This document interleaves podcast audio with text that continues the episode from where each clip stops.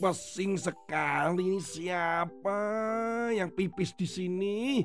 Uh, pesing, pesing, pesing, pesing. Ini pasti ada orang yang buang air kecil sembarangan di sini. Hmm. Repot ya anak-anak kalau kita sedang berjalan-jalan lagi enak-enaknya menikmati pemandangan atau sedang berjalan santai tiba-tiba ada bau pesing di mana-mana.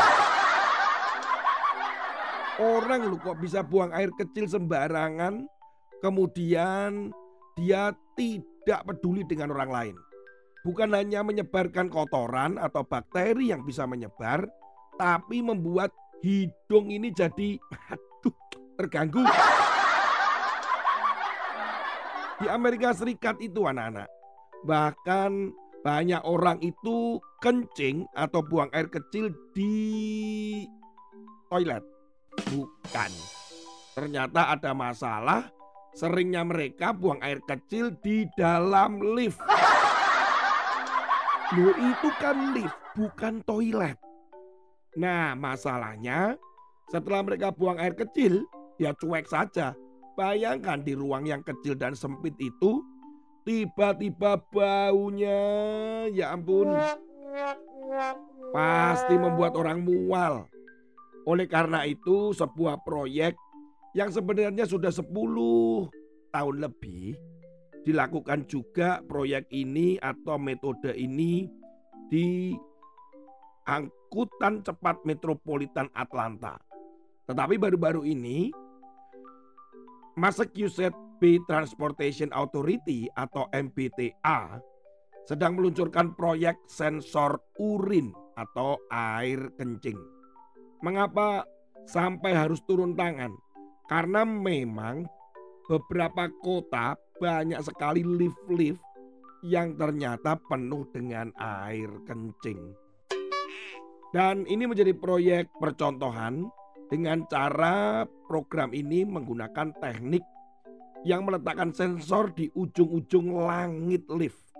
Kemudian ada penyedot udara di mana bisa mendeteksi bahwa itu ada air kencing yang baunya pesing.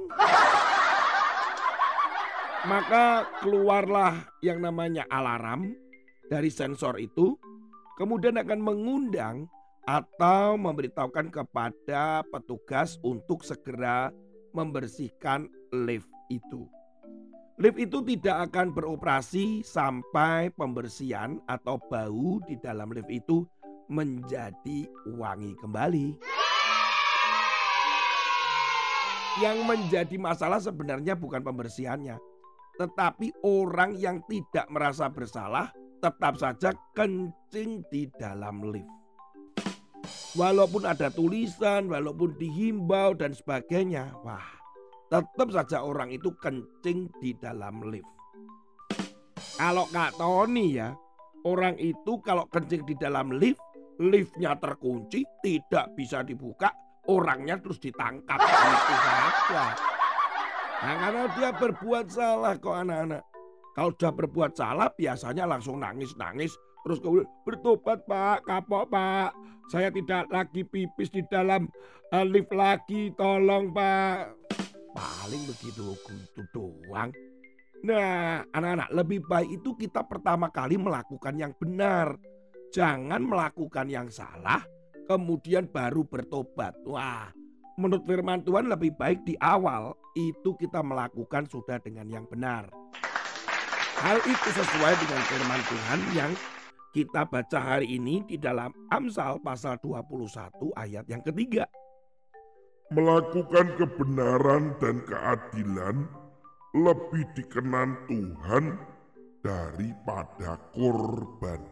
Ayat ini mengandung arti bahwa Tuhan ini ngomong bahwa lebih baik kita tuh melakukan dari awal itu sudah benar. Jangan melanggar-langgar seperti pipis di dalam lift itu. Daripada sudah melanggar, ya memang sih bertobat, berjanji untuk tidak melakukan. Tapi bagi Tuhan, lebih baik di awal itu loh, di awal itu lebih baik kita sudah melakukan dengan benar. Nah, oleh karena itu anak-anak, ketika kita akan bertindak. Misal nih naik sepeda, ternyata sepeda teman kita. Dan sepeda itu ada di dekat kita. Kita tanpa izin akhirnya menggunakan sepeda itu dan eh terjatuh atau tertabrak sepedanya rusak. Kita datang kepada teman kita berkata, ampun ya maaf ya sepedanya rusak. Nah memang sih bertobatan, minta ampun, bahkan juga berjanji untuk tidak melakukan lagi. Tapi alangkah baiknya sebelum tadi bersepeda dengan menggunakan sepeda temanmu, seharusnya izin dulu karena itu bukan milikmu. Atau engkau bertanya, boleh nggak aku menggunakan sepedamu? Kan itu yang benar. Daripada kita melakukan terburu-buru dengan ngawur yang akhirnya ada celaka, eh ujung-ujungnya malah merugikan temanmu. Minta maaf, saya tidak mengulangi lagi. Ya memang bertobat sih, tapi kembali lagi Tuhan lebih menginginkan kita di awal itu sejak awal dipikirkan yang benar sesuai firman Tuhan dan menyenangkan hati Tuhan. Tuhan Yesus memberkati. Sampai ketemu lagi dengan Kak Tony. Haleluya. Tentu selalu. Amin.